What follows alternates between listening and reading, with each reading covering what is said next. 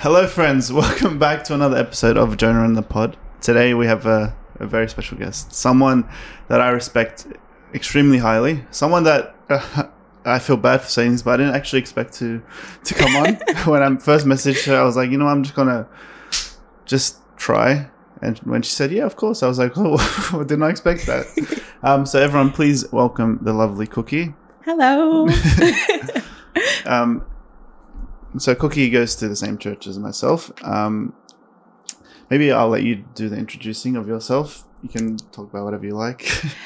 That's the trickiest part, I feel. Um, I'm Cookie. I can say so much. I don't know, but yet so little. Um, I yeah, I maybe start with age or Age. If, if you if you want to share that. I'm in my twenties. Okay. So, I don't know. I want to Um, share the age, but it's just like, No, um, yeah, I, yeah, praise God. I, I've, I work. I, um, I've started going to a new church. I love my old church. Um, I, yeah, I've grown up in a Christian home. I've got a beautiful family. Um, yeah, I, I don't know where to go with this. I can go, yeah, about I ask you like questions? yeah. Um, do you have any like hobbies or Ooh. Um not necessarily that would stand out that are different to everyone else's in particular. This is really hard. I generally do uh, the asking of the questions. so, yeah, forgive me. I'm going to be a bit slow with this. But um no, not not necessarily that stand out or that are out of the blue. um? That was another question. At church, what? How are some ways that you feel like you are gifted in serving in? Um, I I love people. Um, and so there are different ministries that I've been involved in. So I've been involved with music. I've been involved with um, youth. Um, but yeah, even like in the move to Graceway, ministry was never something that I thought twice about because I was like, I know where there are people, there will be something for me to do. Um, so yeah, anything to do with people, yep, I'm generally there. So is that like um? It's not like an official ministry, or you, as in like is it just hanging out with someone, or Um, I. It's interesting. Okay, I I love the idea of being able to do life with people. I think one of the things within churches in in general that's so important is once people get saved is that idea of not formal discipleship even though that's really important but feeling like you can go to church and and do life with people um and so yeah for me just not even in a ministry mindset but being able to sit with people and and, and talk and see how they're going and and support each other in that sense i put so much value on it with no like hat of this is a ministry in an Yeah, official sense Yeah. um yeah Well, that's that's probably true leadership then, if I'm being honest. If you just like, I think if you're doing something out of the sake of fulfilling a role, or like, Mm. it seems more disingenuous. Yeah, seems more disingenuous. I'm not saying it is. Yeah, yeah, I get what you mean. Like when you're just doing it for the love of God or for love of people, it seems Mm. more genuine. So I love that. Um, you have you ha- something I noticed about you. If if you don't know Cookie, she has like a really zealous heart for for God's word, and whenever you have a conversation with her, firstly, it's it's a great time. um, but like if you're talking about God's word or you're talking about uh, like really anything that can go back to the Bible, Mm. she will always like you're the first person to be like like flipping through the pages and, and making sure what we're saying is right and stuff like that. So what what is what gives you that um I guess that heart to do that or what gives you that like zeal to do that? do? Um, I went through a period in my life where it felt like every ground that was beneath my feet was just ripped from underneath me. And I've always walked with God. Um, but during that period in particular, I've had to find more comfort than I've ever found before. And that pushed me to God's word. Um, and no one likes going through hard times, but I think going through it has, um, has made me go, okay, I need to sit down and I need to make sure I'm getting fed, not like getting church fed, like genuinely having a decent, like steak in God's word per se. Um, and, and yeah. And so during that time, I like sat and, and studied different passages that I generally wouldn't go to, like, um, you know, Leviticus and Deuteronomy and all of those random great books. Um, but within that, um, I started to see God's heart in the Old Testament. And I think that made a huge difference because God's the same, but I feel like seeing him and his character through the Old Testament just almost made me experience the New Testament in a very, very different way. And it's not like I wasn't reading my Old Testament, but I don't know, it was just different. And the whole idea that God's word is alive and living very much comes through in that because there are passages and stories that I have read and was taught in Sunday school, mm. but it just comes out differently. Um, so yeah, the more I read, the more I'm like, I just want to read more. Um, and I mean, circumstances don't necessarily flip and change, but it just, it gave me that assurance in the midst of the storm. And when you get a taste of that, I mean, it's just too hard not to keep yeah, going. It's true. Do you think it was there specific things that you read that helped you, or was just the the fact that you were reading that helped you? Um, I think it's the connecting, like being able to read okay, Leviticus, for example, and being able to look through the law, or even when it came to the tabernacle and how they were sanctifying each of the items and whatnot, seeing that and seeing the significance of sacrifice and then marrying that with the idea of Jesus and what he did for us, that sat in a very, very different spot. And so I think it wasn't necessarily that I was coming to new revelation. I think it was almost like I, I experienced things in a different depth per mm. se. Um, and uh, yeah, it, it's great. And I mean, don't get me wrong, not every single time it was like that because I think there are some times where you're like, yep, went to a restaurant, had a great meal. I can tell you, you know, full review. And other times it was like, yeah, I just picked up some Maccas on the way, but I really needed food. And so there were some times where you know, I, I remember, you know, things clicking very differently. And other times I don't, but I remember on those days going, I need, I need it, whether I remember it or not. I know I need it today kind of thing. Um, yeah. Yeah, that's cool. Um, are there any verses that have really stood out to you in maybe in times where you are struggling a little bit or just in general? Mm. Do you have a favorite verse at all? Uh, that question's always tricky because I think it's seasonal for me. Yeah. Like, um, God's God being close to the brokenhearted and heals those that are crushed in spirit is always like a recurring one. But I think it just really depends on on the season that I'm in. Um, yeah. yeah, fair enough. Um, well, I want to just dive in a little bit about. Um, I mean, if it's okay with you, we can hmm. edit it out. We can edit it. Whatever we say, we can edit out, which is too easy. Power of editing. I love it.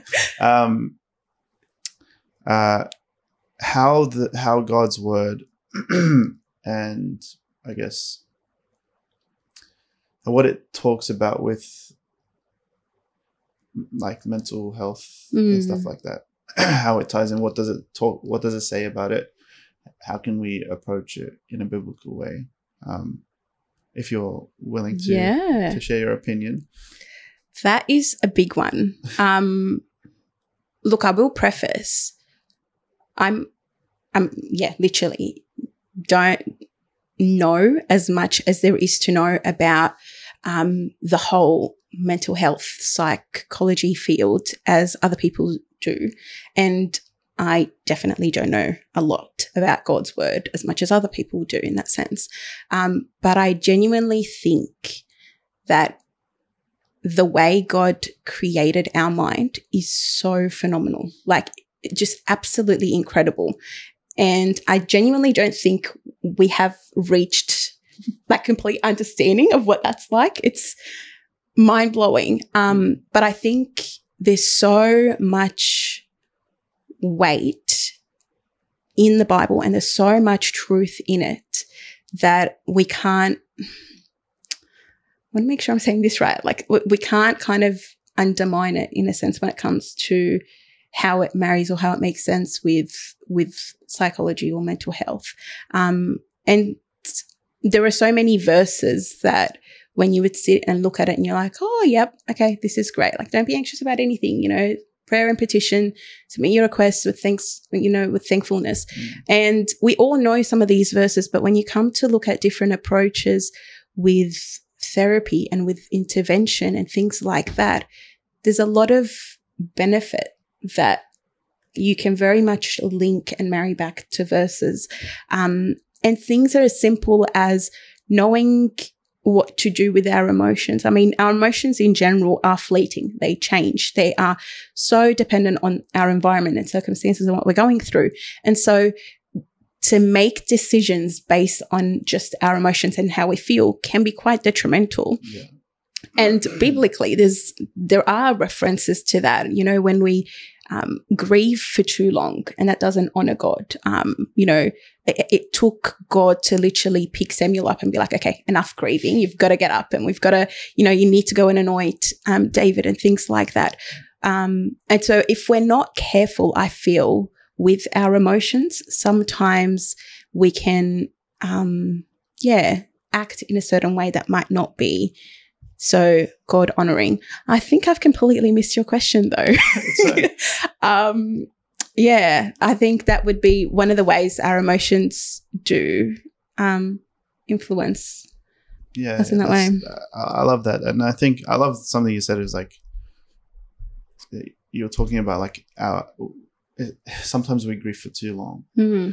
but you didn't say sometimes we grieve because I, like the Bible is very clear that mourning is is mm. actually something that is from God.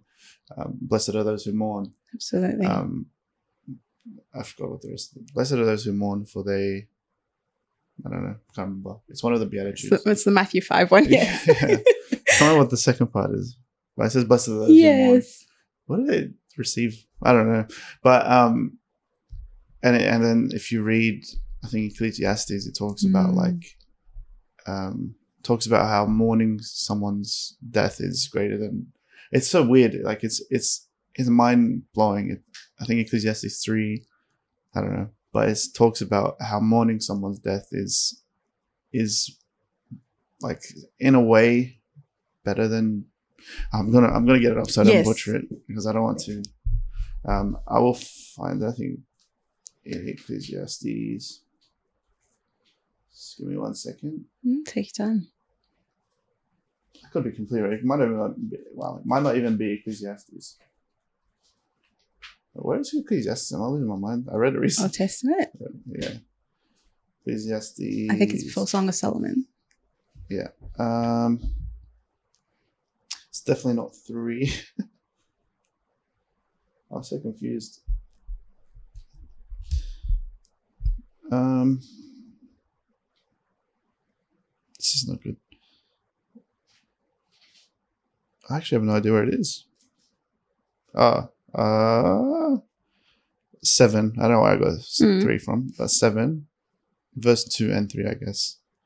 Um, it is better to go to the house of mourning than go to the house of feasting, for this is the end of all mankind, and the living will lay it to heart. Sorrow is better than laughter, for by sadness of face the heart is made glad. Obviously, there's a lot of context mm, to that. Absolutely, yes. I'm glad you said that. but um, it's not saying just be be sad all the time. Or yes, whatever. but I think like I, I'm not too well uh, versed in, in in mental health in general, let alone biblically and whatnot. But I think the Bible has all the different sort of emotions and the, mm. the, the, feelings we go through. Maybe you can look at Job, you can look at yep. whoever it, whoever it is, Paul. Yeah. Um, all the the apostles, or anyone, what they went through, David, um, and they all go through certain like emotions. You read a psalm, and one psalm can be Mm. full of joy, one psalm can be full of sorrow. Yeah. One is anger, one is like questioning God. It's it's so cool. Um, so what, what like this this might be a question I mean might need to cut out, but what um, what is advice, I guess, or like what would you recommend for someone that whatever emotion it is Mm. to go and do biblically like i don't know if that question makes sense at all I get what you're saying, but maybe before I answer that, I think you said something that deserves a little bit more weight. there are a lot of emotions in the Bible. Um, even Jesus, you know, shows and and we can see a lot of emotions. But I think when it comes to the Bible, it's how we make sense or how we're encouraged to make sense of those emotions. And there are some that that are displayed in a way that we can model as it is. And there are some that are displayed in a way that we can very much learn from. And I praise God for the way that like, like just the Bible is written. Like the fact that we see people's brokenness is so incredibly humbling and encouraging because so often we need to see that that all those kind of giants in the faith are actually humans and they dependent on God and God came through and even in their shortcomings God was faithful and and that all yeah it was very much seen I think it can be a huge encouragement to us um so things like you know revenge was very much seen in the Bible or lack of discipline and what that would lead to um and and I think, yeah, being able to notice all of these emotions, acknowledge that they're very much real and normal, um, and then find encouragement in how to handle it um, is, yeah, is a huge thing that we're very, very blessed to have access to.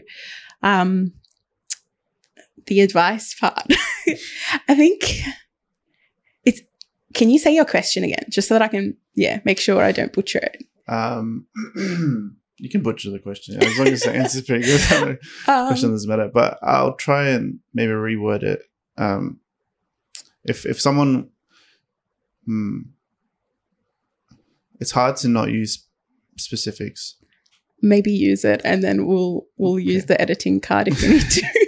If someone is if someone is just really like struggling Hmm. um maybe they they do feel a bit uh, anxious or they feel just constantly upset whatever it is that they're going through um how can how would you approach that maybe biblically of like I guess it trying to help them or Hmm. giving them uh, a platform to actually grow it and and be healthier in some in a way Hmm. I think it would depend. Uh, this is a yeah very very circumstantial example. Like it would just depend on um, what is happening, what would have led to this. Um, there are so many things that could happen in our lives that would trigger a an anxious response Mm. and um, or a worried response or whatnot. So I think yeah, I'm going to be really careful to not generalize. yeah, yeah. Yeah, put everyone in the same basket per se.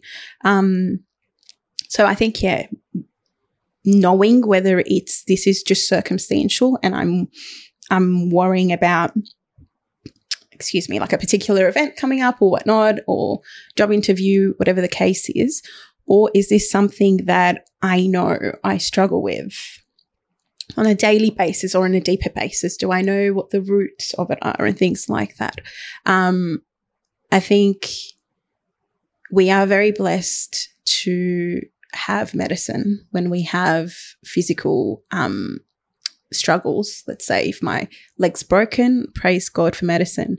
Being able to put my leg in a cast and and and have that recovery come through doesn't mean that I don't believe in God, and I don't think that's necessarily the case. Um, and so when it comes to the mental health realm, a lot of conversations are well. If you had faith, you wouldn't struggle with depression, or if you, you know, trusted God, you wouldn't have issues with anxiety because, you know, the Bible says don't be anxious. Um, and I think we've got to tread quite carefully in in saying that because a lot of benefit can come out of psychological intervention, whether it's you know with with therapy or whatnot. So I think we've got to be careful. Um, but the beauty of being able to walk with God is that He brings a lot of depth to secular therapy and psychology. Um, it's probably one of the most things that I enjoy. Not most, one of yeah, the biggest things that I enjoy about that line of work because there's so much genuine hurt that can happen in life, let alone when it comes from Christian, because I almost feel like the disappointment's bigger. But being able to see God's hand in that, um, not just in that, being able to see how we can make it through in light of God is huge, especially when it comes to things with anxiety. You know, one of God's, you know, incredible characteristics is that he's sovereign. And to someone who's anxious, it's almost like saying, breathe when you're hyperventilating. Like, yes, we know, but so often when we sit with the depth of that and what that could mean, um, it's quite grounding. Mm. Um, yeah. I think uh, I think it's it's very enlight- enlightening of like what you're saying because for for someone like me that has dealt with their own like I I I'll, say I haven't dealt with anything extremely serious. I think, um, but all of us have our Yep. our whatever our issues sounds a bit weird, but our problems. I don't know. Sure. um, but for me, that's all I know. But from hearing from someone that has has probably seen a lot more than not probably has seen more than Yeah. I have, not just in like self experience, but it's sometimes I think I can be a bit ignorant to to like someone is going through something. I can be like, oh, Mhm. bro, just just do this. It, it works for me. When realistically, that worked for me. It doesn't mean it worked for someone else. Mm. Um, And I think to add to that, sometimes we don't see the extent of it till we stop and look at God's actual original design mm, for us. And it sucks because I think the more you look at God's original design, the more I personally find that I just hate sin. Because when, and I know that hate is a really strong word, but when we It's actually stop correct word. But I mean, it's it's insane. You stop and look at God's original design, and it's incredible. Probably far better than what we can fathom. Um, but because of sin, we're not able to enjoy it to that extent. It sucks and it's frustrating. But it doesn't mean we can't still give Him glory Mm. for. Yeah, the way we were originally designed, and even coming to terms with, you know, understanding why it is that you know, certain things hit people differently would be a part of it. You know, why is it that some um, are more anxious than others, other than like, you know, some are predisposition, there are environmental factors, all of these things. Um, understanding God's design for us can really help put things in perspective. Um, yeah. Mm. What this? All the questions I'm going to ask. I'm just, just going to say from now, if you wanted to cut it out or whatever, I'm just going to ask the question. Yeah. I'm not going to say this every time. Um, what would what do you say about what would you say to people that would say anxiety or depression is is sin and then like obviously we know it came from sin because without sin i mean everything wrong in the world came from sin Mm. but when people say that like all, all the mental health struggles they're from sin or it's because you're sinning and whatever it is whatever extent they say it how would you respond to that It's a tricky one. um, and I think all of them are a result of sin. And um, what comes to mind, and let me know if I'm taking it out of context, um, the man that was born blind, you know, when when everyone was turning around, disciples were saying, God, is it his fault? Is it his parents' fault?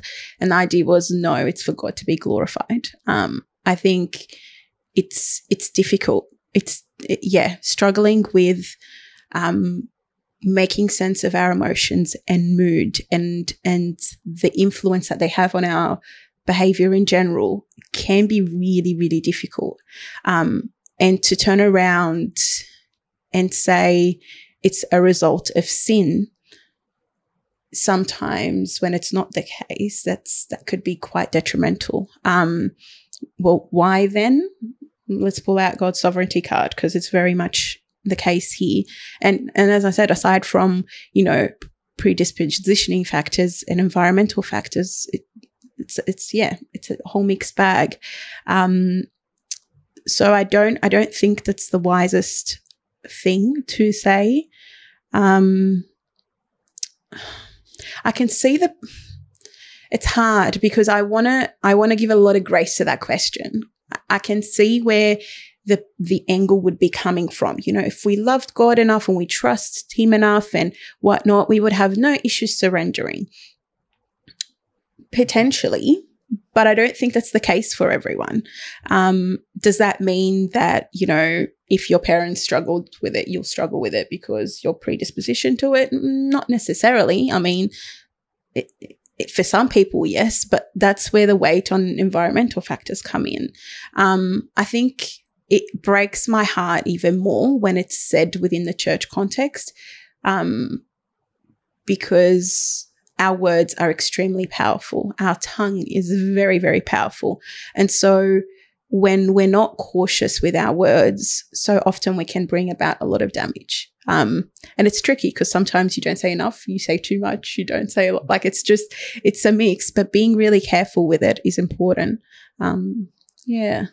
Mm yeah, it's just because I know, I know people discredit, or like I think discredits the word anxiety or depression or, mm. or whatever. A lot of people would say, like, oh, you don't need to go psychologist if you have God. It's like it's very it's very toxic mindset, and I'll say it as is. I know you're yeah. you're much you're much sweeter than I, but um, it's very like incorrect because just like you you mentioned the medication before if, if your leg's broken or if hmm. i have a headache i can take a panadol yeah these uh, are ways to make us feel better or make us actually better and i think uh, therapy or, or psychology or counselor or whatever it is is a step to getting better and i think god has provided us with the opportunity to do that mm. um I, I just I just wanted to sort of clarify for anyone that is listening that mm. it's not like it's not because of your sin that you're no. in that situation. Um, it, it, just, I don't know. I don't know. It's just that that question always annoys me. I, I don't know if you've watched Ashley's podcast, but she says, um, when we mentioned Ashley's podcast so much in this podcast, um, she talks about her brother being sick Mm. And how people are like, oh, it's because you need to repent, you need mm. to do all this hmm. stuff. And that that to me, I was just like, that is so like yeah.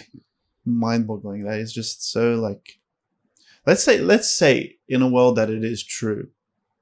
Let's say it is true in, in some world. Even just saying that to someone is so inconsiderate. Like yeah. if you think about it.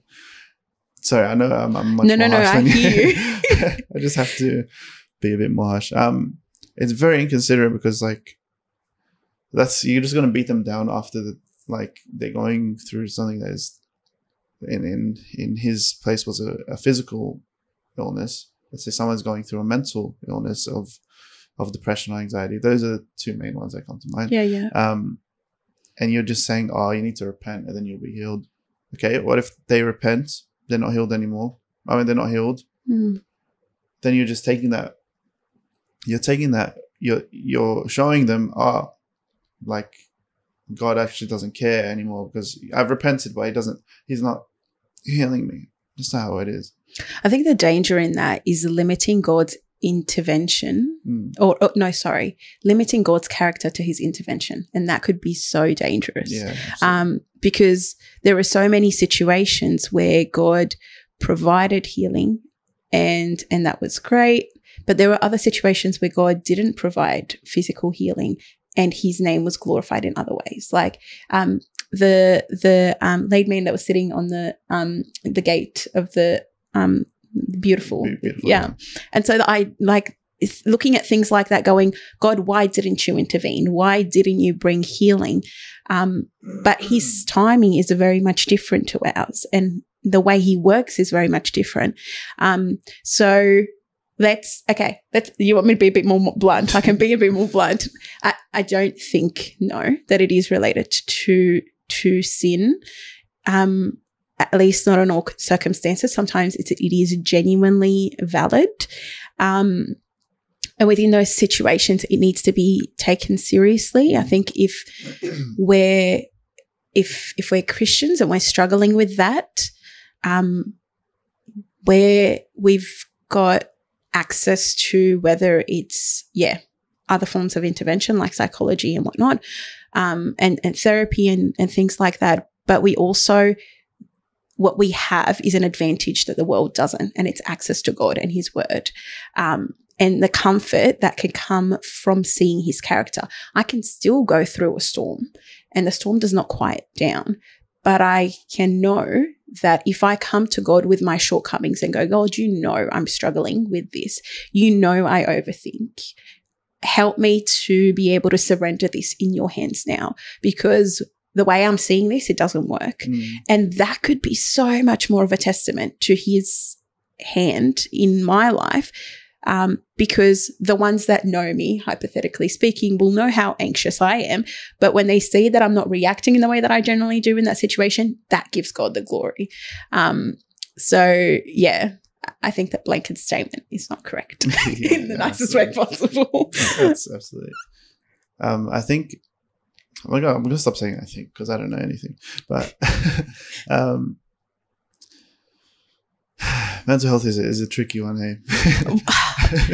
I mean, is it is it weird to say I love it? But yes, out of context, yes. out of context. I understand what you're saying. I, you love how God created our minds to yes. to just like like everyone's mind is different. I Mm. think, and and I just said I think again. um, it's so it's so difficult. The more I the more I even understand myself, or the more I understand brains or whatever it is, it's crazy because it's like the the reason I'm doing something today or right now is it can line up with something that happened 20 years ago. And Mm. it's just that's so weird to me. But it's just like God's I don't know. If you look at anything that God's done, then you look at it in detail. Yeah. It's just baffling. If you look at Mm. space, if you look at the human body, the earth, whatever it is, it's just like Absolutely. I don't know how I don't understand how people believe there's no creator. That's crazy to me. I know. uh, It's yeah. I think it's it's hard it's hard to go through life without God. Um people do it. what would you say? You It- it? It's hard it's hard to go through life without Yeah. God. And and some people do do it. I don't personally think I can go through my life without God. Oh, um, absolutely not. and yeah i think i think when we see through when we attempt to see things through his eyes or lens or perspective it changes it. Again the circumstances can be the exact same but when i see it through god's eyes it's very very different. Um, because i'm i'm not i'm like this life is not lasting. I'm i'm not going to be living on this earth forever. And that perspective makes a huge difference. Um yeah Hmm, I love that. Um, maybe we can turn to a different light. Yes. if you'd like that. Um, just to just to clarify, I definitely don't know enough or, or much about um, mental health and stuff. I think I've clarified that a bit. Um, and as Cookie said, there are people that know more than her and stuff. And we, we're all at different stages. We all uh, have different paths and, and like our brains all wired differently. Um, I think to to end this segment off, I think if you are watching, if you are struggling, just understand that it is possible to get better to get Mm. um, whatever it is that you're you're seeking, whether it's happiness or I don't know. Um, it is it is possible, um, and and use what God has uh, has has provided us, whether it is um, the ability of psychologists and therapists and stuff like that. Can I ask you one more question? Actually, Yeah. this it's maybe it's an insensitive question, Sure. um, but do you think the use of do you think people have abused the the awareness that that mental health issues have gotten? Do you think people abuse that now to a point where it's like this is going to sound very uh, ignorant, I think. But do you think people use that now of the self awareness? You know, we've all seen it, like the uprise of like mental health. If you Yeah. like take care of it, like all that kind of stuff. Do you think people use it even if they're not struggling, or even if they don't have anxiety or depression? Now they just like sort of self diagnose, and it's just like Are you saying, and correct me if I'm wrong, that because of the focus yeah, and the attention that um, mental health has had recently, so often it's easier to dive into the realm of self-diagnosing. Okay, um, potentially. I mean, it's it's like Doctor Google. Like, I mean, yeah, and that could be the case. Um, I think it is the case for a lot of people. But again, when we stop to think why, I think so often it's a desire to be in control, a desire to have clarity, to be able to make sense of things and settle them in our mind. And so if I, you know, am struggling with something and I notice a particular pattern, well, it's easier for me to jump on Google and go, what does that mean? Um, and so, yes, that is that has been the case recently. I think the danger in is in self-diagnosing and sitting with it and and believing that it is the case without ensuring that it is actually the case because if we then use that terminology um first of all we're not getting the best support that we can get because if i'm just self-diagnosing and i'm sitting with it i'm like okay well what was the point of that is it just so that i know or is it that i want to work on this um and so, yeah, the reason why we're doing it, but also being mindful that when we say certain things, we're not throwing it around just for the sake of it. Um, because for some people, it is serious and, um, and it's not a joke. So things like, I'm so OCD. Don't like that. Um, because some people do actually struggle with that. Yeah. Um, or, um, I've got anxiety that can genuinely be the case for people. Um, and so, yeah, I guess just being mindful of, again, our words, being intentional with our words is so important. And if you're bringing to the realm of that people that are Christian and that do know God, we're held to a higher standard to be much more accountable um, and make sure that our words are seasoned with with salt, that they align with God's word, that there's a lot of care in them. Um, yeah, it's it's important. Do you think um, focusing the the focus that has been on, on mental health recently has increased in people struggling with mental health, or do you think it's actually been a benefit? Ooh. I don't know. Because it's it can go two ways, right? It, can, Yeah. it can go. Um, people have been struggling, but now this this focus is like, oh, it's actually okay to Mhm. struggle. It's like, all right, now the people that are struggling are, are stepping out. That's one. That's the hopefully that's the what's happening. Yeah. But then there's the other thing of like, oh, the the focus is mental health. So now, like, now it feels like it's okay to. It's It's it's okay to struggle. Yep. Which it is, but I mean, like, I'm gonna abuse that now of like, not not actually Mm, intentionally abusing it, but it's like, oh, everyone else struggling now. I'm gonna sort of joining the struggle. It's it's. Can I attempt to paraphrase it? yes, you let me know if I'm right. I've, I've been so bad today. I apologize. But Um, oh, look, I'm not, I'm probably not making a lot of sense either. You're fine. Um, I, th- I think what I'm hearing is, is it that, you know, all of a sudden now there's awareness. And so we're seeing a rise, whether it's in diagnoses or conversations or whatnot, then let's say our parents or grandparents' generation, or is it, um, or is it that there actually is a problem? Um, it, short answer, I'm not 100% sure. Um, I think you could you could look at this in a whole bunch of different ways. Um, I think our parents and and their generation and their grandparents um, have had limited access and resources, but with that limited access, they generally speaking have done their best to kind of um, manage and maneuver environmental st- stresses and things like that. Um, yeah. And so I think turning around, even, even if a lot of hurt has come from, let's say, the older generation, turning around and pointing the finger of going, you stuffed me up, um,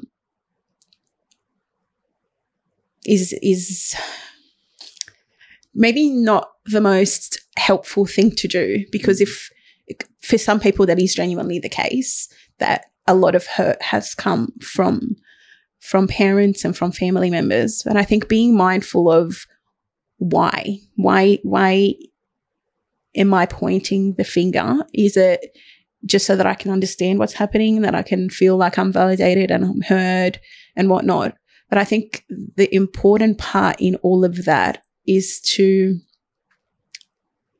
is to see it from a different lens even if that is true even if hurt did come from it what now? Like what am i going to do about it now? How do i sit with all of that? And that's where the beauty of seeing god as a father comes into play because mm-hmm. even if we have been let down by parental figures we're able to see god and and have him come through in a way that is healing in in essence. This is very hard to do. And i'm very very mindful that this is a huge generalization.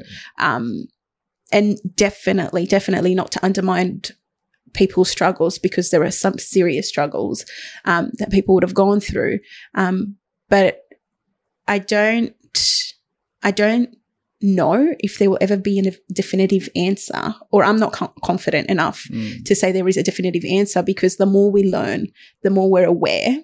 Um, but I don't want to discredit how hard our parents have had to deal with some things without knowledge. Um, mm. Is there a rise in diagnoses now? Yes, there is. Um, but even with that, I always say there's got to be so much caution. And when diagnoses are made, there they, you can't diagnose something unless it's better explained by something else. And so we might look around us and go, there is a rise in ADHD diagnoses. Cool. But you can't really look at that in isolation because if there's trauma, then a lot of the symptoms will be very similar or masked. Right. So I think that's one of the areas where we just need to sit down and kind of go, okay, am I am I struggling? Do I want clarity? Um, is it just to point the finger, or am I willing to work on this? And based on that, kind of take those steps. Mm. Um, and it might mean that if you if you go sit down with with a psychologist or with a counselor or whatnot, um, being quite clear about that. Um, I think if we focus too much on on our yeah on how do I say it? If we focus too much on finger pointing, there's very little benefit that can come out of it. Mm. Um, yeah. Yeah, uh, that's a fantastic answer. Um, it just the reason why I asked is like it feels like I I see a lot of uh, I see a lot less men these days. Mm and uh, I accredit that to like this is my personal opinion. Obviously, I'm not. I don't have to be right. Like I, I don't know. Um, I have to I credit that to a few things. First of all, it's the the abuse and uprise of pornography and all that kind of stuff. Yep. You can check your phone if you want. That's all right. um, so yeah, there's all like that's one part, but another part is the the this is gonna sound so bad the Mm. oversaturation of like like mental health issues. It, is, it sounds so bad. I'm really watching my tongue today because it's a very sensitive topic. Yeah. Um, but I think that that is something where, like, if you look, if you look 50 years ago, Mm. men were so different to what not not intrinsically, intri- whatever Mm. that word is, but like what men are becoming. It's sort of like I think most people say a lot weaker these days. Mm. Um, and don't get me wrong, the the people 50 years ago they had a lot of issues that they haven't dealt with, Yep. and I, I probably see it in in the older generation still to this day. Yeah. Why do you get angry faster? Why do you feel this emotion faster? Why do you? And it's probably all because they haven't dealt with a lot of stuff Yeah. that they went through. So I'm not trying to diminish the the worth of No, I hear you. of all that stuff, but um, there's a part of me that feels like the the overwhelming talk about this discussion has also it's so hard to say because it's like, but it is extremely beneficial, Yes. but it's seems like it's there's there's a chance that it also is detrimental. Hmm. Can I ask you a question? yes. Why do you think it would be detrimental? just because the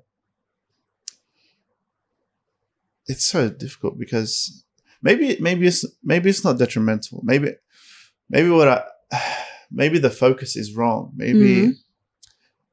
i'm going to be completely honest with you Yeah. maybe men need to focus more on how to stop it's going to sound bad but how Mhm. to stop uh, their addiction to por- pornography Yep. rather than okay i'm i'm anxious or i'm depressed rather than focusing on it's so hard to say rather than saying rather than focusing on that i think i think for men most men is all right like how do i stop the addiction or how do i stop using that as a Yeah. as like a crutch to to feel better or whatever it is Yeah.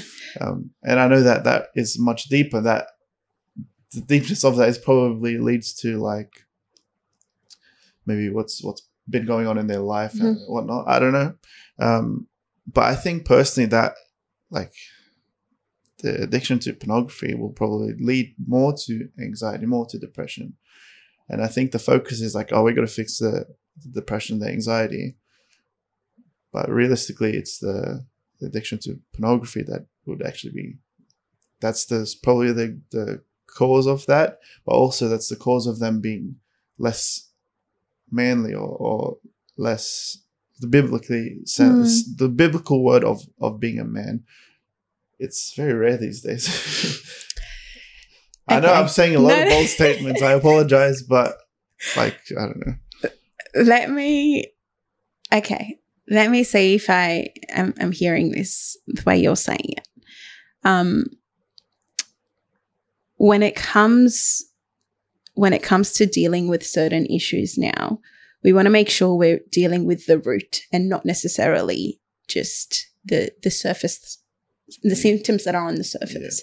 Um, and I think it's interesting that you bring up pornography because when we actually look at, you know, chemicals within the brain and whatnot, and I'm going to tread very carefully because I know I don't know as much as there is to know on this topic.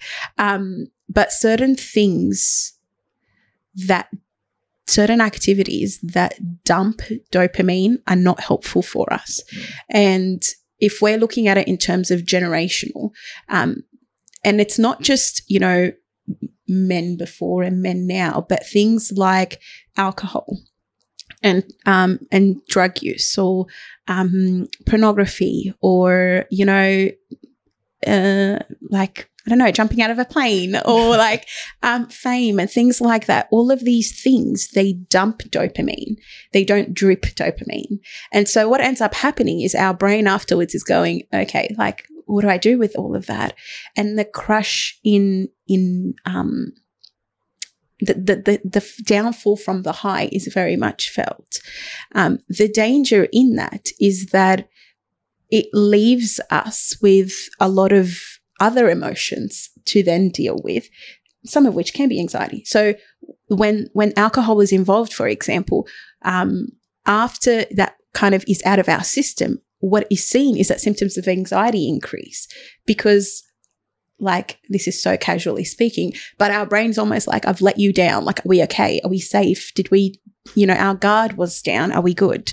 And so that kind of sustains a cycle of drinking. Same thing with pornography. You know, if, if that is the case for the dopamine dump in a way, what ends up happening afterwards is that we're now dealing with a lot of guilt. And guilt is very interesting when we come to look at it in general, but even from a biblical sense.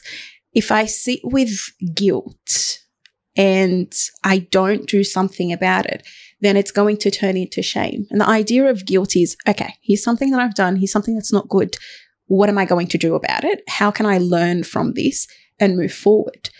And the blessing that we have in God is that He's quick to forgive but it doesn't mean that there aren't consequences afterwards. And so let's say we we look at pornography and kind of go, okay, this is something that I that I'm doing, something that I'm struggling with, something that I want to take a serious stand on. And I want to seek forgiveness, but I'm still feeling guilty. Once I come to a point where I've confessed my sin, to God. And I know in Him that there is forgiveness. The intentionality behind changing that is so crucial because when, you know, whether it's practical accountability or whatever the case is, but the importance of that is so important because when we don't, and we sit with the guilt, even though we have been forgiven, we end up opening the door to so many other issues. Um, and an example that comes to mind is um, it's not really pornography, but it's with with David and Bathsheba, and so lust. yeah, well, lust in general, exactly. And so when when we come to it, you know, he he at, at a point where he was supposed to step up, as you would say, as a man and give consequences to his eldest son when he slept with his half daughter. I think 2 Samuel is, is where that story is. Um, and the idea was his son sinned in a very similar way to he to, to the way he did it. Um, but the dangers of not actually, thank you, uh, the dangers of not actually um, living a life knowing that you have been forgiven and stepping up and, and holding your son accountable when he needed to, to be held accountable, it caused a ripple effect of a lot of damage. Um, and and I think when we come to look at that idea of being men, as you were saying, it's important that we're we're very careful with where is the root, hmm. what is sustaining it, what do we need to put in place to address it, but knowing that we are blessed in Christ to have forgiveness ready, let's actually use it. Um, yeah, I think that's how I would put it. And she's spitting facts today. Um, the, like for me, this has been a, a, such a it's been a difficult podcast to host because I'm like like I said, I'm not well versed in this at all. Yeah. So everything I'm saying, I'm just like shaking. Usually, I'm a bit more confident in what I'm saying, but it's like I can't be confident in this because like I don't want to be. I don't think I'm very confident in this either. I just want to make that really clear. you're, you're, but the things that you're saying are like very good, and I I'm just concerned, and, and my worry is like if someone is watching and they're going mm. through something, I don't want to be like absolutely be like oh I don't want to um what's the word trigger anyone trigger them. I don't want to invalidate absolutely them at all. Um, if you if you are dealing with something, mm. um, that's fine. It it's possible to get through it, like I said before, and that's that's the only reason. Like I have a podcast not to just have a like a waffle conversation, but yeah. to actually have an impact in some. I know I don't get many views, but like if it helps in any way, then praise God. That's like that's absolutely. It. That's the main reason that that we're here. Sure, maybe it can be entertaining sometimes. Hopefully, it can be entertaining sometimes. yes. Um, but the main reason is to to help those that are mm. us struggling or, or maybe just help them with their their Christian walk, whatever it is. Like every Yeah. every podcast is hopefully being different, and then that's why it's cool to have different guests on all the time. Where like I wouldn't have this conversation with someone else. Sure. Like me and Fadi can't have this conversation because like I would want to be a on the wall and watch that. because we yeah we would be um maybe a bit too insensitive or something. I don't know. Like just because Yeah. we don't know um as much as you, and I know that you said that you don't know as much as others, but you know them more than than most. um. So yeah, I don't know if there's anything else that you wanted to say on that. Um, I think we've, like, yeah, made it clear that the intention is not to be insensitive at all. Mm. Um, I I want to like huge disclaimer. Do apologize if I've genuinely said anything I that don't think um if there's anyone that's done it's been yes. me. no, no, no, no. But like that, yeah, that could come across as insensitive. It's not my intention at all. Um, but yeah, it is. It is serious. People do struggle with it. There is help, um, and God's definitely around, and He's ready to to to come in and do some serious work. I think we just need to be intentional with it. And Mm. once we are, He's yeah, He's yeah, He's an absolute blessing. I don't know how we can do life without him, but yeah, that's that's I think um, you can you can literally like condemn someone to condemn someone to hell, and it, it wouldn't be insensitive. oh, you mean me? No, absolutely not. like, oh my goodness, did I say that? no, no, no, just saying, like you probably could, and everyone would be like, "Oh." um, it's a blessing. No, Thank you. um, we we can move. Actually, I have another question. Go for it. It's it's. I guess it's not really on mental health, but sort of is. Mm. But with you mentioned guilt and shame, Mm.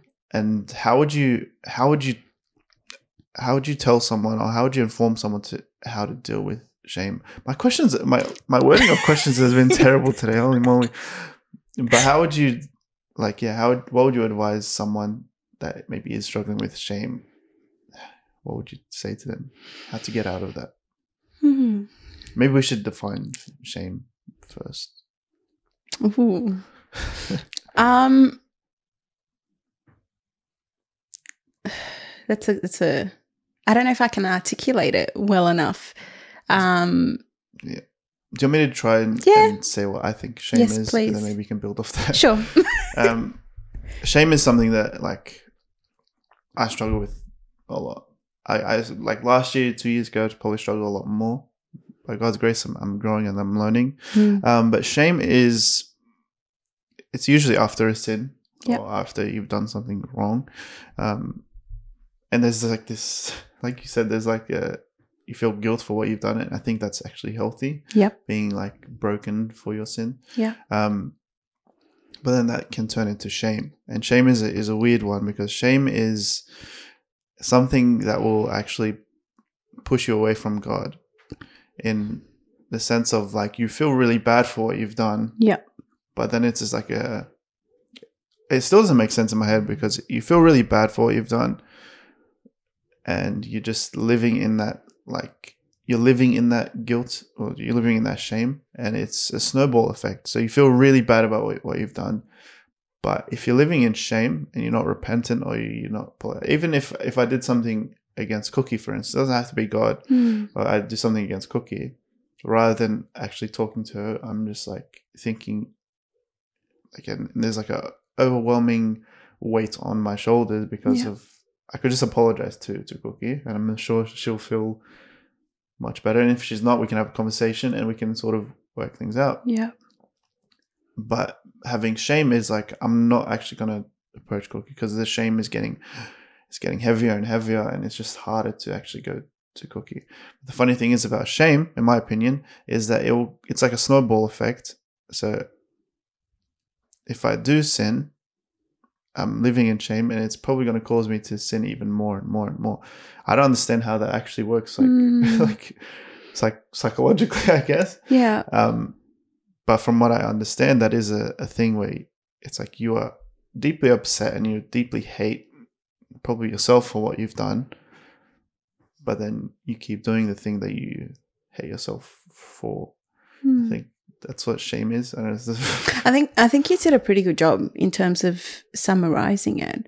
Um, all I mean, we're created in God's image, and so all the emotions that we we feel and we experience um, are are are a gift from God, in essence. And so it's just a matter of um, how far or how deep we experience them and in their right context. And so I think when it comes to yes, after after we do something that we, you know, let's say sin, for example, guilt, or after we do something wrong. Uh, maybe it's not even full extent sin, um, but when we do something we know we probably shouldn't have done, guilt is a very healthy emotion because it tells me that um, I I have a radar and my radar's working, and through that I'm either correcting what I'm doing or uh, sorry I'm learning from it. Is this good? Is this bad? And whatnot. I think when it comes to how that turns into shame, I'm a very visual person. So when you were talking, the idea that came to mind um, was being stuck in mud. Um, and I can choose, you know, I can choose to either say, yep, I acknowledge I'm in mud. I would like help out of this. Or it could be a matter of I'm focusing so much on the fact that I'm stuck in mud that I'm not seeing that I have the potential or the ability to utilize some of the resources that I have and actually seek or help. And seek help, I don't mean in the sense of go get therapy. I mean, like literally pick up the phone, call a friend and say, hey, I just need to talk. Or, um, you know, someone who is is um, intentional or is a planner and saying, okay, this is what I need to do to make sure I don't fall into that again. Um, so that's kind of the image that comes to mind Mm. with with shame. Um, and again, there are so many biblical roots to it because we don't we don't we're not called to live in that spirit. Um, and so guilt, good, yes. Let's know. Let's be intentional about how to correct things, but we're not called to sit in shame. And and this could be like correct me if I'm wrong. Being okay with living in shame and and not trying to be intentional about submitting all of this to God is is almost like we're saying it's you know the blood of Christ was not sufficient Mm. um to to really you know intervene in a situation like that um yeah Yeah, that's amazing. All right, there's a there's a sermon that talks about. Uh, I don't know if you've heard of Voddie Baucham. mm, doesn't ring a bell no um, he, it's just the sermon's called Brokenness, and he talks about this, um, and it's so is that where I got the idea from maybe I don't know. no I don't know okay Afri- he's an African American preacher. no it doesn't ring a bell Um, but it was very good. I would, I would recommend it highly. I actually, for some reason, I listened to it this week. Um, just like I've listened to it before. and I was Mm. like, you know, I'm just gonna listen to it again. It's so Mm. good. It's still second time. So good. good um, yeah, it's it's interesting because actually you mentioned David before. Hmm. Do you know how long it took him to repent? wow no was- but I- I'd be able to pull it out but I don't know how long it was. I think it was like around a year until he actually repented, Yeah. which is crazy. absolutely So like he, if you don't know, he um, go study it. but pretty much he he was lusting over a, a woman that was bathing, um, and then it's such a weird story. second Samuel Yeah, check it out yeah. please Yeah, he was lusting over a woman. yes He then slept with that woman, and then he killed her husband. Not like directly, but also like pretty direct. yeah um, and then he he, I assume he suffered with that for a year Hmm.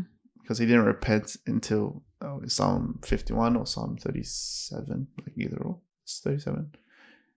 I don't know. Psalm 37 is like the hidden one that people don't really know about. But yes yeah, um, and then in Psalm 37, Psalm 51, we can see that he repents, and then like he gets obviously much better as a, as a king and whatever. But yes, he suffered that for a year. Hmm. I don't like that's the fact that he got out of that after years. Like praise God for that. absolutely Um, yeah, so I think we can move on from that. Yes. Is there anything else that you would like to say on that? Um, he suffered. He suffered for a year with it or whatnot. Um, but I, I think it, it's important to flag something. Is that even though our God is quick to forgive, it does not mean that there are no consequences, earthly consequences Mm. to our sin. And so, yeah, that would be the only thing to to add to that and bear in mind because um, we are held accountable to our actions, um, and even though God can intervene and in in His sight we've got forgiveness, but he very much had to deal with having a kid to that marriage or that you know affair um, and having to grieve a seven day old kid um, and having to deal with you know that being something that one of his other kids had done. So yeah i think forgiveness i think if the expectation is that god's going to forgive me and therefore i will have no consequences on earth that's quite a dangerous Yeah. train of thought Something Yeah. something I just uh, as well like um, a lot of a lot of people they want to forget their sins, Hmm. which uh, again this is it's in the sermon that I, I just listened to, but forgetting sins is not what you want to do. Yeah. And you want to be forgiven, obviously, but you don't want to forget your sins. God does the forgetting. Let Him do the forgetting of the sins. because he says your your sin is like the east is from the west uh, Yeah. butchered hard but but we shouldn't forget our sins because if we forget our sins we're most likely going to go back to that sin and do it again. Yeah. We don't want to forget that what we actually even prior to us being saved what we came from. Yeah. definitely don't want to forget that because then we lose all gratefulness and like god this is what you saved me from. Yeah.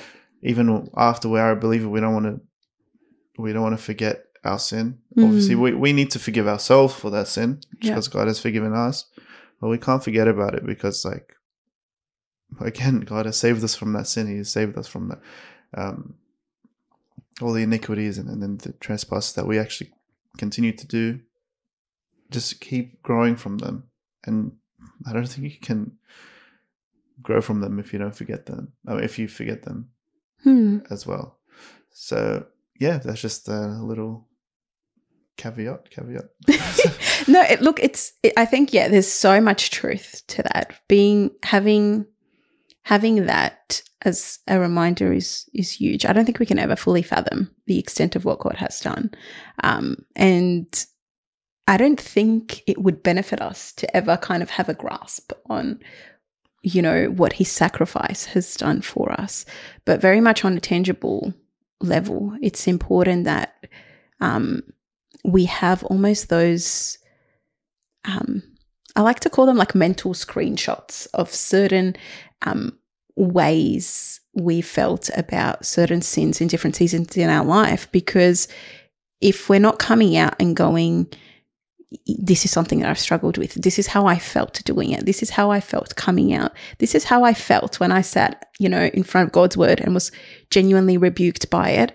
And I do not want to sit in that again. And and I think sometimes we struggle, I might be going backwards a little bit. I think sometimes we struggle to really kind of come out of the shame um, when we when we don't have a um, not when we don't have, but when we're not fully reminded of God's character. And I think the more we sit with that, the more we are humbled. Um, and sometimes it's not easy because you're the one in the midst of it. Mm. So having good godly counsel around you is so important. Oh, yeah, And for sure. be picky. I, I'm always picky with, with who I speak to, especially when you know you're in moments where you're very, very vulnerable. It's important that you know you have people around you that are going to encourage you, but also if if you're sitting in too much shame, will kindly rebuke you if that is the case. Um, yeah. Yeah, it's it's it's extremely beneficial having a, a good, wise counsel around you. Mm. Um, yeah, I have. Uh, this is an interesting question, but Mm. do you think regret is something that we should have or not have, or should get rid of? In general, Yeah. I would ask why and and in in what context. What do you mean? Why? So why why would we regret certain things? Oh, okay. Um, just in life, just in life. Let's say like previous mistakes that I've I've made or previous situations I've been in. I've sort of put myself in. Do I have regret of that? Should I have regret for that? Hmm. I think what I would be more concerned about is whether something has come out of it. So if I can look at a situation and go, okay, my decision's there, probably not the best. Would I do it again? Hmm, definitely not. Is there much that I have learned from it? Yes. Um, do I regret it? Would be the part where we kind of go. I, I think it's it's it's personal. I think that's where it really comes down. Um, I think you can look at seasons in life and certain decisions that you've made and regret it, but I actually think that there's a lot that God reveals to us about Himself and our need for Him, even when we make decisions that aren't in His will, if that makes any sense. And so, if I'm going about a decision and I do something that is not right, you know, make a life choice that's it's not good for me, um, I and somehow God intervenes and pulls me back and whatnot. Being able to focus more on God's hand in in that intervention and not focus my whole attention on I regret that is what's important. I can regret it for a little bit, sure, but it can't be my sole focus that I regret this, if that makes Mm, sense. Um, yeah. um, the reason why I ask because like a lot of people say no regrets, no regrets, like all that stuff. My opinion, I think it's it's. I'm gonna just say as is. I think it's immature to not have regrets, and I think having regrets is very natural and healthy. Actually, I think living in regret is is the difference. We definitely shouldn't be living in regret because Yeah. that's that's where I think that's where shame comes in. That's where Mm, just like the yeah it's just a disaster but i think we should have regrets i think it's the same as as remembering our sin Yeah. and like not forgetting um yeah i think that that's absolutely. No, I totally agree. You have to get used to when you ask me questions, you're getting the long answer. no, I like it. No, no, it's good. It's good. I prefer that. I would prefer that. I think people want to hear you speak more than me speak, so it's good. no, look, it's, it's a very, it's very weird that I'm doing a lot of the talking. But yes, It's carry on. like it. The thing is, somehow we still haven't even spoken about you at all. I mean, look, I really, yeah, I don't talk much about me. Yeah, you should. Okay, we'll see how that goes. Uh, like all the conversations that we've had, it's always been like about me or just like about anything else. But we, like, and I always ask you, like, oh, how you going, Cookie? Or like, because you ask me, like, how you going, Jonah? I'm like, yeah. And then I'm like, how are you going, Cookie? And then somehow it just never, never leads to anything else. I mean, I, I don't lead a very, very eventful life, and there's always other things to talk. I don't about. think any of us lead an eventful life. Sure. but next time we're having a conversation about you, not on Okay. camera, but just in general. Um, anyway, we can. Uh, I've said we, we'll move on from Yes. this conversation at Um, least 30 apologize, definitely. Classic Arabs, definitely. um, I don't know if you want to cover this, Hmm. but if you don't know, by this time, Cookie has been baptized. Yes. um, so this is this is coming out not Monday coming, but the next Monday. okay, hopefully. yes, I definitely would So she was baptized last week on Sunday. I think yeah. Yes, yes. um, I mean, God willing, she has been. um, and we don't have to talk like we don't have to talk about the reason why you're getting baptized, all that stuff, Mm, because I think you you said you'll cover that on Sunday. parts of it, I feel. Yeah. Yeah. Um, what is interesting, I, I don't know if you want to cover this, but prior to the podcast, this is part we might need to take out. So sure. prior to the podcast, you said this week has been tough. Yes. We don't have to go into why. Sure. Actually, we don't need to go into what, but uh, I'm curious as to no, uh, I'm curious as to hear why you think it's been tough.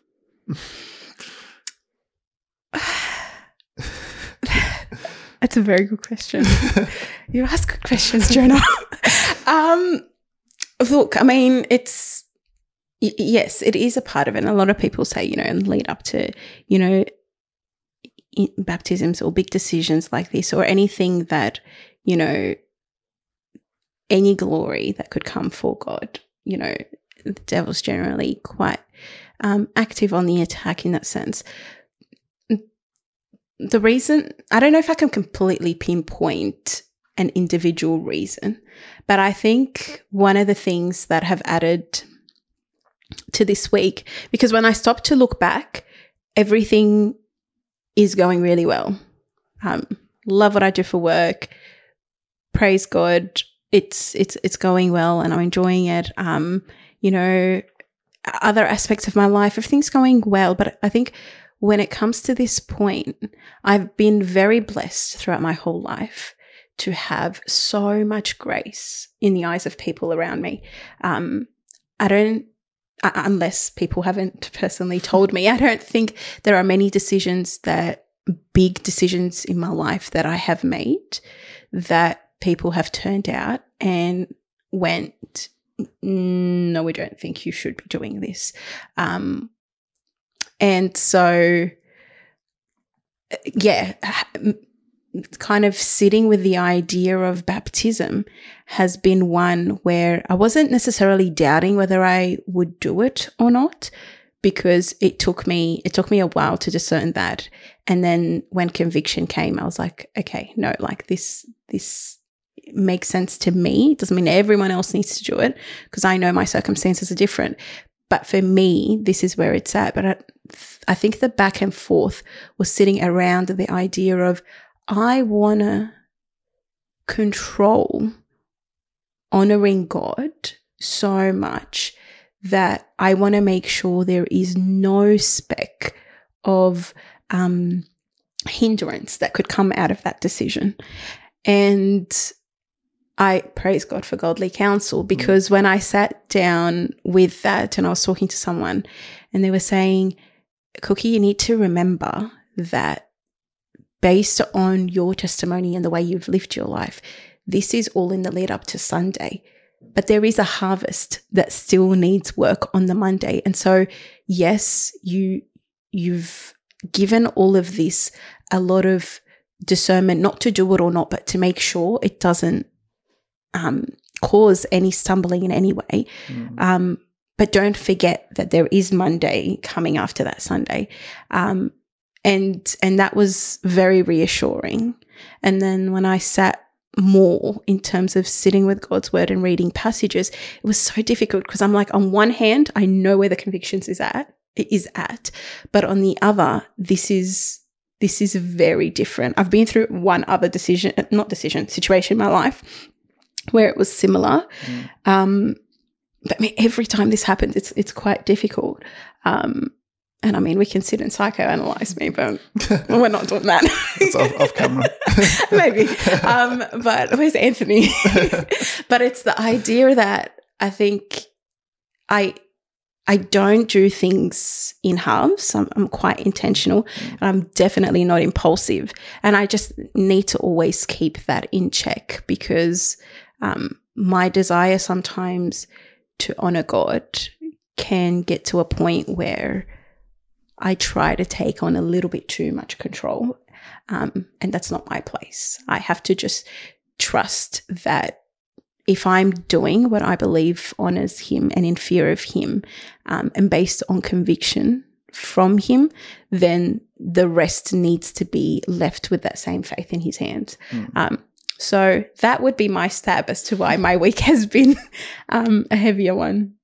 Yeah, um, it's, it's interesting. I've never heard, I've never heard uh, trying to control how I honor God. That's very interesting sentence statement. I've never really thought about it, but it's, it's true. Like we sometimes we do. But can you elaborate that on a uh, on that a little bit more? how do we control, as in like, how do we control how we honor God on a? Because you're saying it in a negative way, aren't you? Um. Well, I mean, you could argue that it is or it isn't, um, and and this could be, yeah, this could be very wrong. I am not immune to overthinking. Um, the way the way I saw it was more. I think, I think I put too much weight on my actions. I, I am responsible for my actions, and I am held accountable to them. All of that, but I think the danger comes when when I think that God can't intervene and be glorified despite of my actions. Mm. Um, that's where I've noticed that in this situation, it kind of, yeah, could have been in a way just response that does not necessarily show that I fully trust God in that sense. Yeah. okay. Um, yeah, and I mean, you've you've led youth group and, and and youth kids and whatnot, and I think it's very easy within that context to go, "It's me," and it's like, mm, no, they're all actually God's kids before they're entrusted in our care in that Yeah, yeah, sense. for sure. And so that's where I've noticed that a desire to very much honor God in the way you'd lead them can sometimes mean accidentally putting more weight on on your contribution rather than God to prov- to provide the growth in that Yeah. sense. Um, so yeah, that's how I would put it. Yeah, that's cool. Um, the reason I asked you as to why, not what, but Mm. why. Um, so baptism's a, a funny thing, Yeah. and uh, if you don't know, I was I was saved at a baptism. So um, my sister's baptism.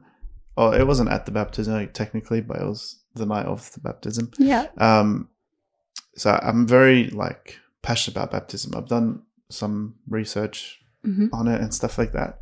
Um, and I've been involved in, in a few baptisms, obviously like my own, but I Yeah. mean like some of the youth kids. And, and when I say involved, I don't really actually have a part to play in the baptism, but Yeah. I'm like really close with the person or I've, I've played a, a role in someone's life or whatever it is. It's one of the biggest parts, by the way. but yes. yeah, yeah, it's true. um, baptism's funny because I, it always seems to be the time where where the devil wants to attack the most, Hmm. and it's. I'll, I'll say a story with trying to leave out as much detail, but also giving you the story, Sure. because I don't want to put anyone on Yes. bus, but um, there was a baptism at my, my old church, and I mean, the whole youth group, the leaders, the youth, everyone was just, it was like the best time. Like spiritually, we were all doing so well. Yeah. We were all super close to each other. Like literally, we were unbreakable. I felt like we were unbreakable. Um, and this was probably like for a few months. Yep. And then some of the youth kids uh, decided to get baptized hmm and I remember this is I remember it was obviously a Sunday, um, and Saturday night I was just like, I remember I actually remember the whole thing. Like I was sitting in in my old room, I think I was lying down, and I was just like, I think I was watching Shrek or something. I can't remember what it was, but like, I think we were just talking in a group chat. Yeah. and I was just from this time. I probably didn't cry for like years and years, Hmm. but that night I fully cried. I was like, man, this is uh, like, I don't know, just overwhelming sort of Wow. grace and love, right? Yeah. The, the night before the baptism. Baptism happens, probably one of the best, like, I don't know, one of the best just baptism, one of the best days, really. Wow. Um, and it felt like, like I said, we were, it felt like we were unbreakable. And I was very young at the time. I was 18, I think, maybe just just became a youth leader. hmm Um, the youth kids obviously are very young. It was. I remember the the dates. It was literally thirty first was the thirty first of October was the baptism, and literally from thirty first of October to probably the fifth of November, hmm everything just went terribly. Wow. And I can't. It's not blaming anyone. yeah. Just like just everything just went wrong, Wow. and um, it just seemed like maybe we weren't we weren't prepared. We weren't ready for for attacks because Yeah. we were very we were all very young. We were yeah. all extremely on a spiritual high. Yeah. And I think just from like I'm I'm saying now, maybe I'm giving too much detail, but from from that day, from the 31st of October, I think 2017, Mm. I think it's 2017, I'm not sure, um, to probably current day, there's been effects on that week prior to the baptism. Wow. And it's and whenever someone gets baptized now, actually one of one of the youth kids got baptized, or is going to get baptized, but for them hasn't been baptized Yeah. as in like one of my current youth kids, and I I said to him, I'm like, you have to be prepared. And luckily, luckily now he has a youth leader that is probably more prepared for whatever comes up. Yeah.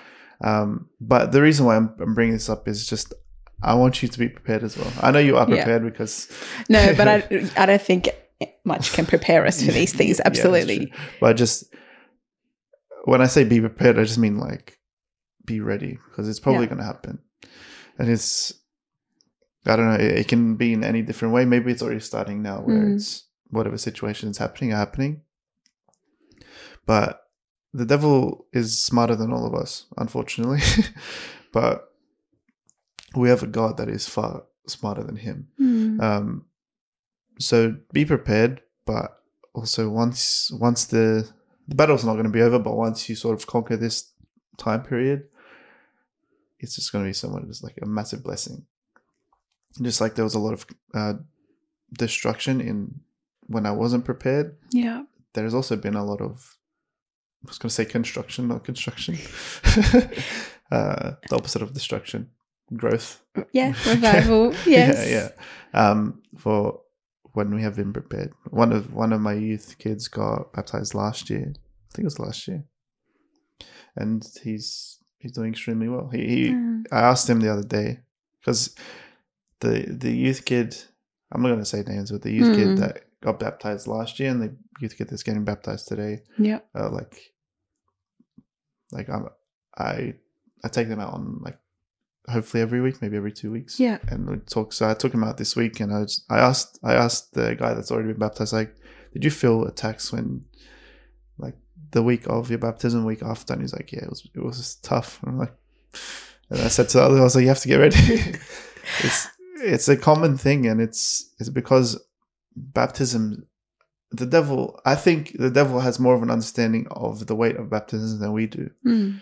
Because I'm going to say something very bold Yeah. but baptisms they they aren't they aren't salvation Like, Yeah. they don't they, they don't get you saved Yeah.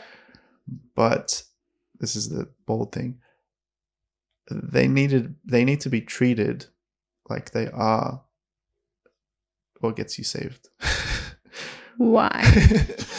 because that's the that's the uh that's the seriousness of baptism i'm not saying it does get you saved but i'm saying like it, the way we need to actually approach baptism in my opinion Yeah. but maybe i'm just way too close to baptism Sure.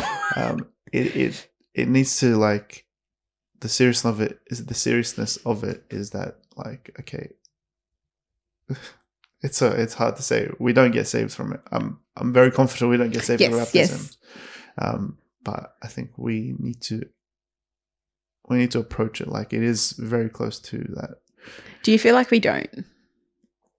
absolutely Okay. All right. Interesting. um i think this the, i personally think we're doing baptisms fairly wrong i'm not saying the the day that we do it is wrong because I, I love that day of baptism Yeah. but i think we wait too long we uh, i'm not trying to attack anyone or anything but i'm just saying what i think this I is think- actually really interesting. Can you keep talking?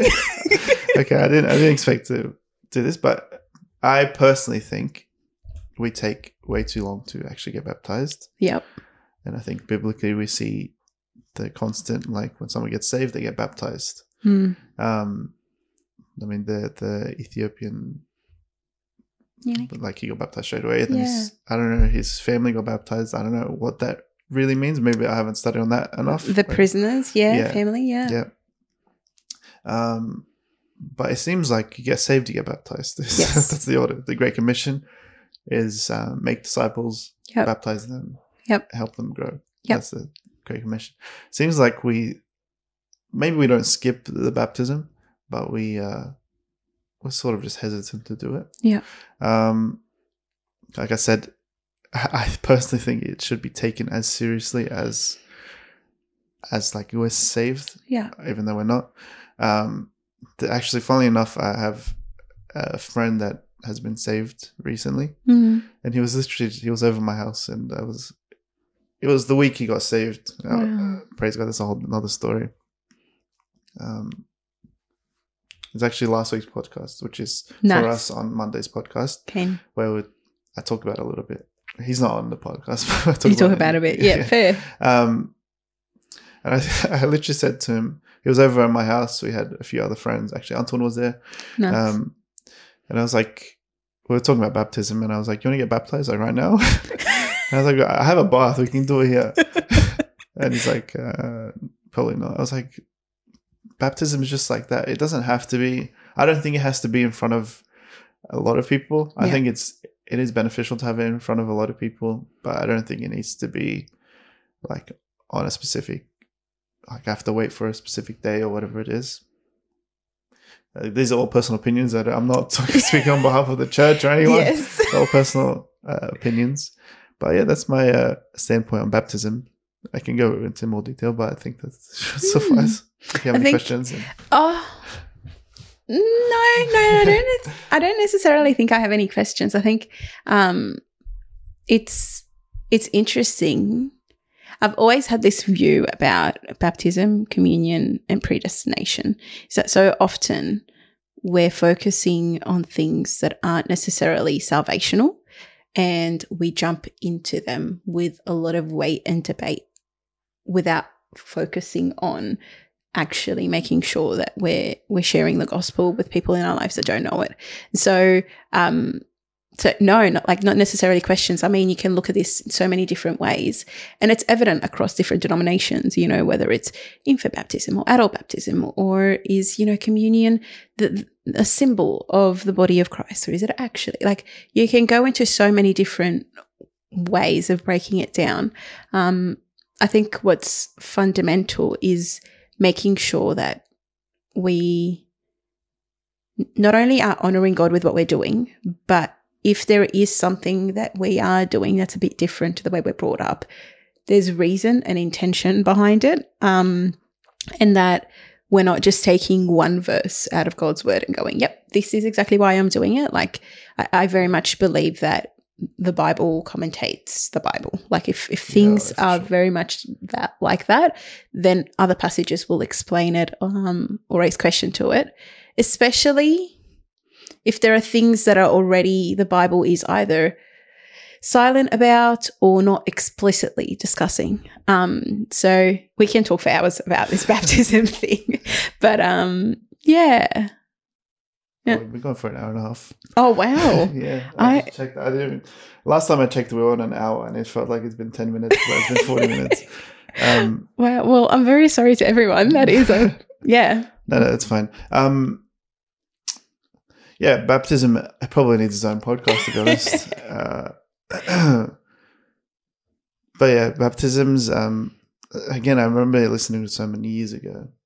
Uh, it was on Francis Chan. Actually, you know what?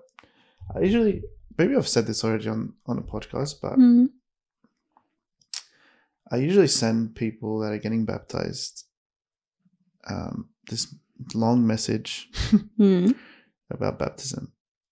Um, let me find it. Let me find it. Let me find it. Okay.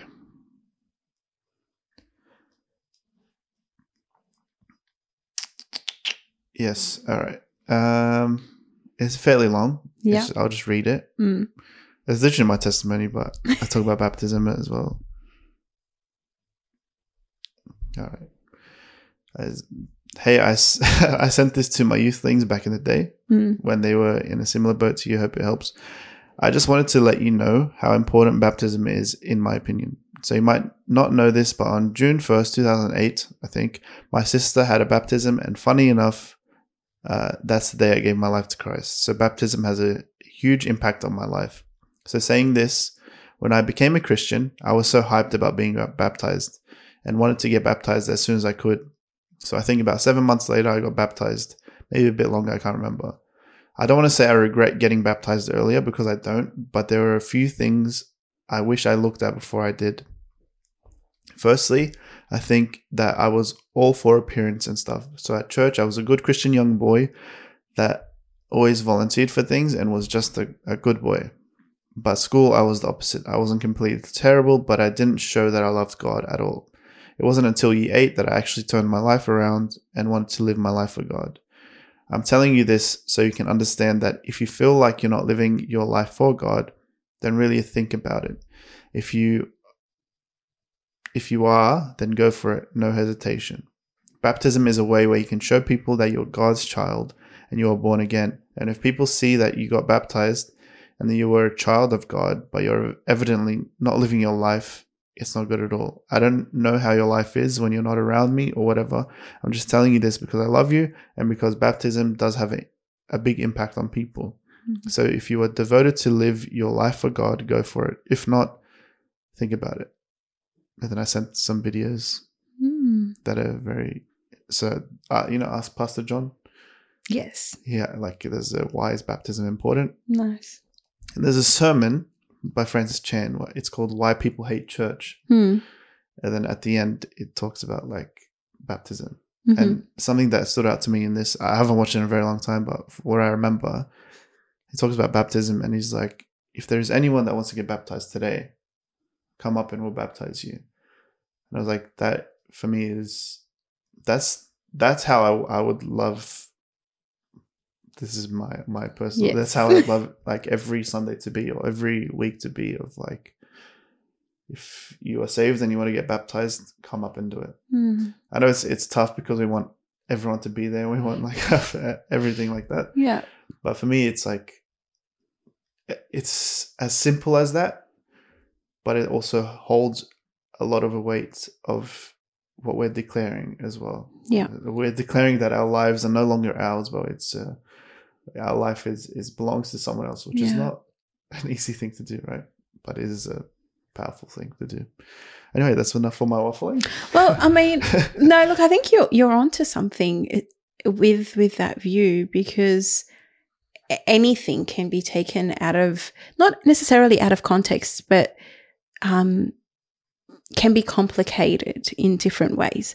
And we can argue the same thing for like for marriage, you know, it so long as you're genuine about the vow and you're making the vow, do it. We don't need the extravagant, you know, dresses and suits and reception halls and whatnot.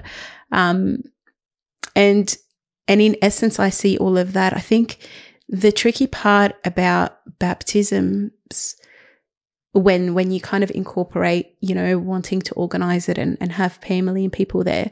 Um, I heard a speaker once say it, and, and I very much resonate with it. He was saying how there are three events that you would be able to proclaim the name of Christ um, your baptism, your wedding day, and your funeral. And two of them you have a hand in, i.e., your baptism and your wedding. But the last one, it would really be the life that you lived that would vouch for that. Mm-hmm. Um, now, that all is the view if you are off the view of adult baptism in that sense. Whereas with infant baptism, that kind of idea is a little bit different. Um, and I guess the tricky part in navigating all of that is sometimes for different people, it's delayed because of circumstances. Sometimes it's delayed because of, oh, I haven't thought about it seriously. Sometimes it's delayed because, well, I'm bearing fruit. Do I still need to do it? Actions speak louder than words. Like there are so many different ways, mm. but I see your zeal behind it because when we look at it, that order very much happens in that way with that view of that yeah. baptism. Um, yeah think we need to do like a whole podcast because I can uh, I can still talk. I don't know if you've seen the contrast of when we were talking about mental health, where I'm just like I, I can't say much, but when like I'm pretty confident with something, yes. the difference. Yeah. Um, I think we can end there. Yeah. That's what we've been going for an hour forty. I'm trying to be more conscious. I've say this all the time. I'm trying to be more conscious on time. Definitely. I would love to have you on again if you're interested. Sure. Maybe we- if you want like someone else as well. I'm trying to get multiple guests on at the Yep. same time now. Um, anytime. Any, and if you just want a conversation, anytime. sure. Just let me know. Um, yeah, thank you for hopping on. We will take a, Thanks a photo, Sure. but probably after. I Sounds just I'm not doing it on camera anymore. I'm just doing it afterwards. Fair. Um, so yeah, thank you. Thanks for having me. Is there anything else that you want to just say before we end, or? No, good, good chats. Well, thank you, Cookie, for for coming on. Um, again, I'm sorry if if, I, if the first half of the podcast I was just like a bit scared. Are you a morning person? Am I a morning person? yes. Probably not. Okay, can we just disclaimer? We're catching you quite early in the morning Yeah. then. You're doing well considering, terrible- Jonah. I had a terrible sleep as well. Had on. Okay, so no, you're doing very well considering. That's normal there for me. So it's like Okay. that's a whole nother issue. Um, yeah, I appreciate you. Thank you. I'll see you soon. I'll see you guys Hmm. soon. Um, and I hope you guys enjoyed. And yeah, peace.